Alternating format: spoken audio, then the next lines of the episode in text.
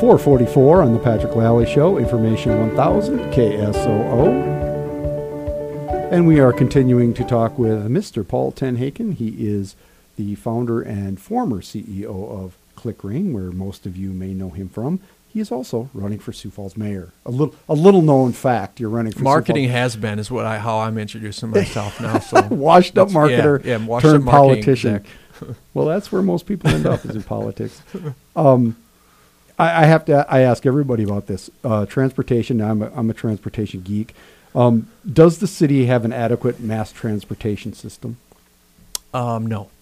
What should we do? Next question. Yeah, because there's no answer. You right? know, that's a hard one because we live in a city where you can go to Minnesota Avenue at 7:30 and you can see every car with one person in it going past all day long. And we Mhm. we are not getting people to park in parking ramps has been a challenge. It still is a challenge. So getting this this part of the country to shift to a mass transit mentality is hard.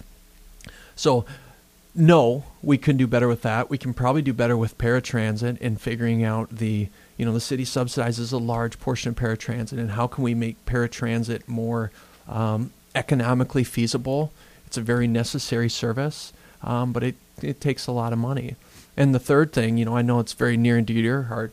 I think we could do a lot better with, with cyclists in our city and having dedicated bike lanes and main roads and, and you can see what it does in cities like Portland and Seattle and when Mhm. they have dedic- what it does to crashes, what it does to things like that to encourage more uh, creative ways to get to work. And I can't believe you biked today to work. But I you did. told me you did. Your, your nut job because it's like 50 miles an hour out there. But it's not good. I'm Yeah. not going to lie to you. But I have some uh, uh, a group of certified uh, instructors with the American League of Bicyclists that probably want to get your ear on that one. Um, yeah, I do think that. Uh, but also there sometimes the issue with transit is that paratransit and the fixed system get tied together. Mhm. And they have different issues and different challenges. Mhm. Um, how should we t- to me, the paratransit system, yes, it's a necessity. Transportation in any uh, assessment of needs in this community is either one or two, every time. And we had uh, uh, the owner of Metro Cabs on here yesterday. We were talking about Lyft. He, there are people with his cab that he gives rides to work to every day. Hmm. Hmm. That's not economical. Mhm. I mean, it's good. For, it's good for him. He gives them a rate. It's a contract, but they're Wow. kids he takes to school every day. Wow. So there must be. Mhm. It, it's transportation is draining the pocketbooks of the working class. Mhm. So what do you do? Well, and I, I, there's there's a solution there because another big challenge that we've talked about for many years, and I'm going to be very bullish on, is affordable housing, and it's the buzzword of the last decade. But Mhm. we got to get serious about it, and uh, some of those affordable housing developments are going to have to be out of the core. And when they're out of the core, and on the west side or north side, south side, we got to get transportation as well, Mhm. and have a public transportation system that allows us to tie in with these affordable housing developments. Um, and so I think there's an A equals B equals C solution that can fix maybe two or three problems together with transit, with affordable housing, um, you know, kind of tied together in some ways. Uh, and the, the transit planners will tell you that one of the the uh, disadvantages we have is that we get nothing from the state of South Dakota. Mhm, mhm, And mhm. is there because they funnel all the federal funds? Is there some way to go out there and like bust bust some skulls and like get them to realize that transportation is an important thing to the state of South Dakota as well as you know some guy living in Sioux Falls? Yeah, I think if we can make a strong case that shows improved public transportation will help with uh, improved workforce, improved quality of life. Uh, it, it will reduce um, absentee days for worker, things that will show that it will actually make Sioux Falls a better city. And here is statistical information that proves such.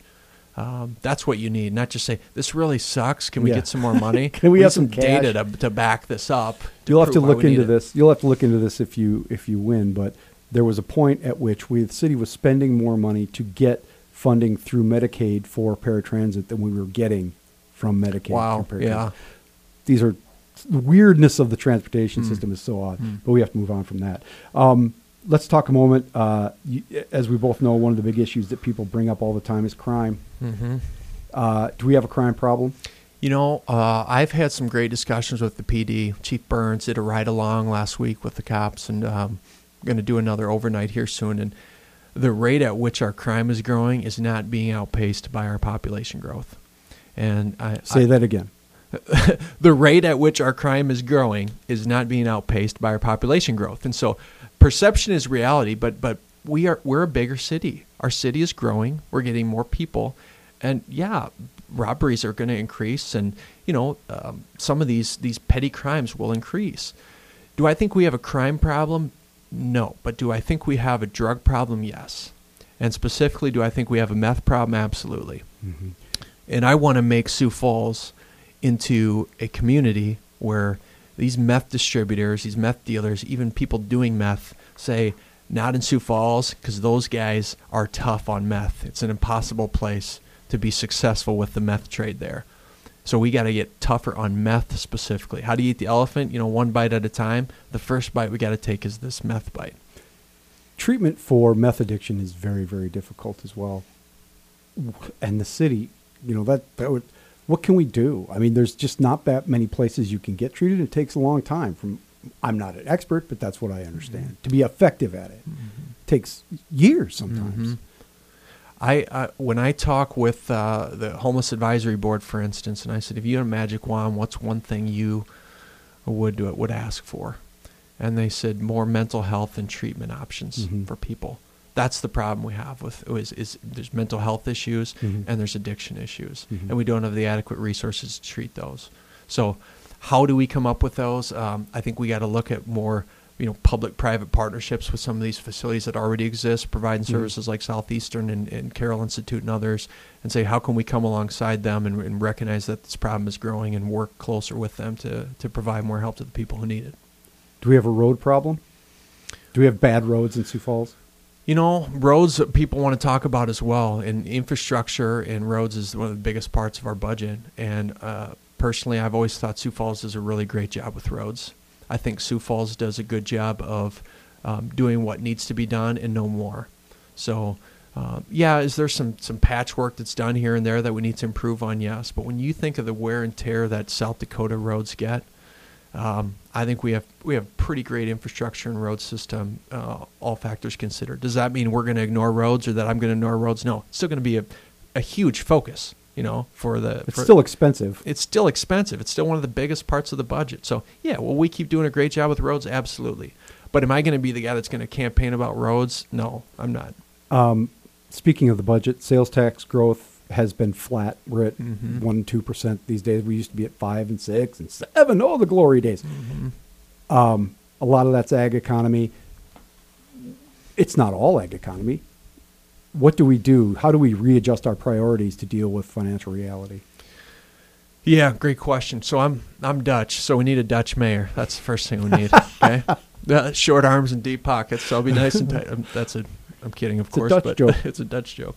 Um, you know, yeah, the the negative sales tax growth, flat or potentially even negative this year, is a very real issue. And so, what that's going to require, I think, is every mayor that that steps in, any mayor that steps in in April or May 15, actually is going to inherit this problem. I think the key is what sort of leader is going to be best equipped to handle that problem? What sort of leader has managed multi million dollar budgets and has dealt with these sorts of issues at scale before? I think when you look across the, the current mayoral field, I mean, there's probably only a couple that rise to the top that have had that level of executive experience to, to deal with those.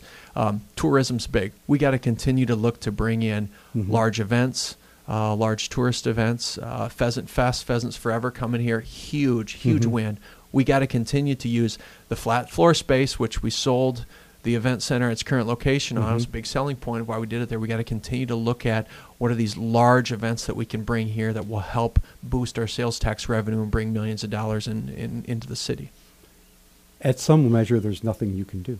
You're at the whims of the uh, ups and downs of the national economy and the ag economy.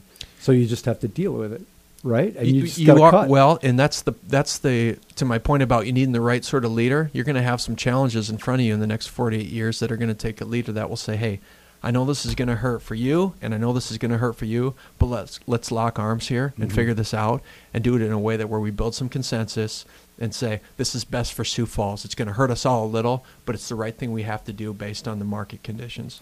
Paul Tenhaken, he is a candidate for Sioux Falls mayor. The election is in April. The first round is April 10th. The runoff would be May 1st. Paul, thanks for coming in today. Yeah, my pleasure, man. Have a good bike ride home. Thanks. It'll be fun. This is the Patrick Lally Show on Information 1000 KSOO. You keep putting out cash for the latest gadgets. That adds up fast.